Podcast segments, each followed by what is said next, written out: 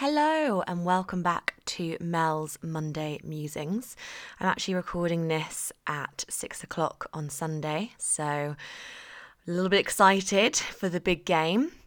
Um, I won't be watching um, because I am England's lucky um, mascot, basically. If I don't watch, we win. So come 8 pm this evening, I will be curled up on my bed with a really good book windows open so I can hear if we score. Um, and yes, I don't want to obviously take away from Gareth Southgate because he is a fantastic manager. Um, but I do feel I am playing a very big part in um, helping us to win for sure. Um, I thought today with Mel's Mondays Musings, we would do a little update on therapy. Um, so, obviously, this kind of um, the therapy podcast I recorded a little while back has really, really done really well, and I've had probably out of all the ones I've done the most positive feedback from it. So, I thought I would just do a little update on where I am with my therapy journey. So, I think a lot of you know um, that I was with my talking therapist for a really long time, um, just over five years. And um, her name is Tracy, and she was amazing. She helped me through a lot of things, and I'm really, really grateful for everything that we went through. Um, however, when I was, um, you know, struggling quite a lot back in April and May, um, one of my friends, um, and I'm going to name him on this, Tom, because he has been a fantastic friend to me over the past uh, few months.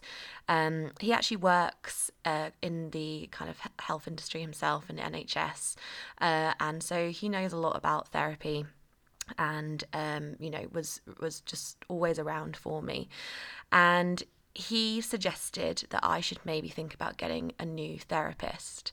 Now, when he first mentioned this to me, I was really not very sure because I'd become very trusting of Tracy and she knows a lot about me. Well, she knows everything about me. I don't think there's anything she doesn't know. And the thought of kind of starting again with someone like filled me with a lot of apprehension because I was thinking, I don't know if I can do that. So um, I decided that actually to have a little look around and um, one of the things that people had recommended to me was um, CBT to help deal with the anxiety. And this was something that um, Tracy doesn't do. So I had a conversation with her and decided to part ways. Um, and it was really difficult to come to that decision because, as I said, she had been with me through my whole journey.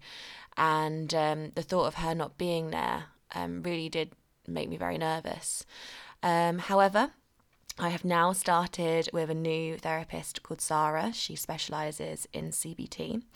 And a lot of this is to become like the therapy that I'm now focusing on is to really tackle the anxiety. So, although I was struggling with a low mood, anxiety has always been the thing that has been tricky.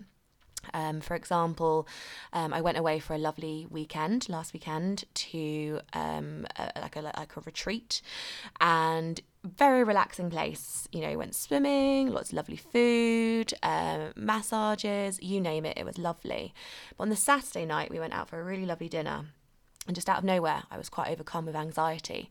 And it really upset me because I was really looking forward to this meal. Um, and the friend that I was with was just phenomenal. She, again, has her own journey with mental health. Um, she's a life coach as well. And um, she just sat with me and we talked it through. And because um, when I get into that state, I get very, very hot. And then I get scared that I'm going to throw up. So it's the kind of anxiety heightens that for me. Um, so we sat with it and talked about it. She talked about stuff that she's conquered and been through and probably about after about an hour and a half it subsided um, and then we went on to go and have um, a couple of you know, drinks afterwards and yeah it had kind of dispersed and i was really proud to have sat with it and kind of gone through it all um, because I was tempted to get up and walk away from it, but I knew that that would kind of not be tackling it head on. So I wanted to, to sit with it as best I could, and I was really proud of myself for doing that. So, Sarah, um, who is my new therapist, is helping me to tackle that and kind of change the thought process in my mind. So, the fear of throwing up, obviously, throwing up in public might happen. Um, there's no way of stopping that. But it's about kind of acknowledging that this might happen, but it's okay if it does happen. And, you know, probably likelihood is it won't happen and if it did it would be fine. So it's kind of retraining the brain to understand that it's not scary um, that um, you know it's okay to to tackle it head on and um, yeah kind of basically tackle the anxiety head on and really just not be afraid of it and um, obviously, this is a lot easier said than done, don't get me wrong.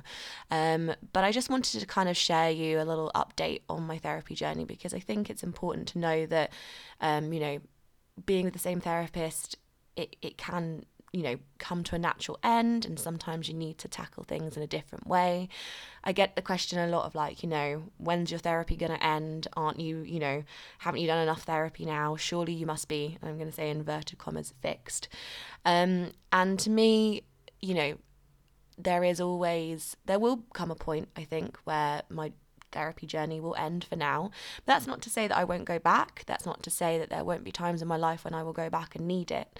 But right now, the um, idea is to tackle this anxiety head on hopefully become a little bit more at one with it um, and then slowly take myself off the antidepressants and then maybe just you know kind of not um, use therapy as much for a while. But you know there's no you know there's no things to kind of you know no judgment in terms of you know how long I need to do it for.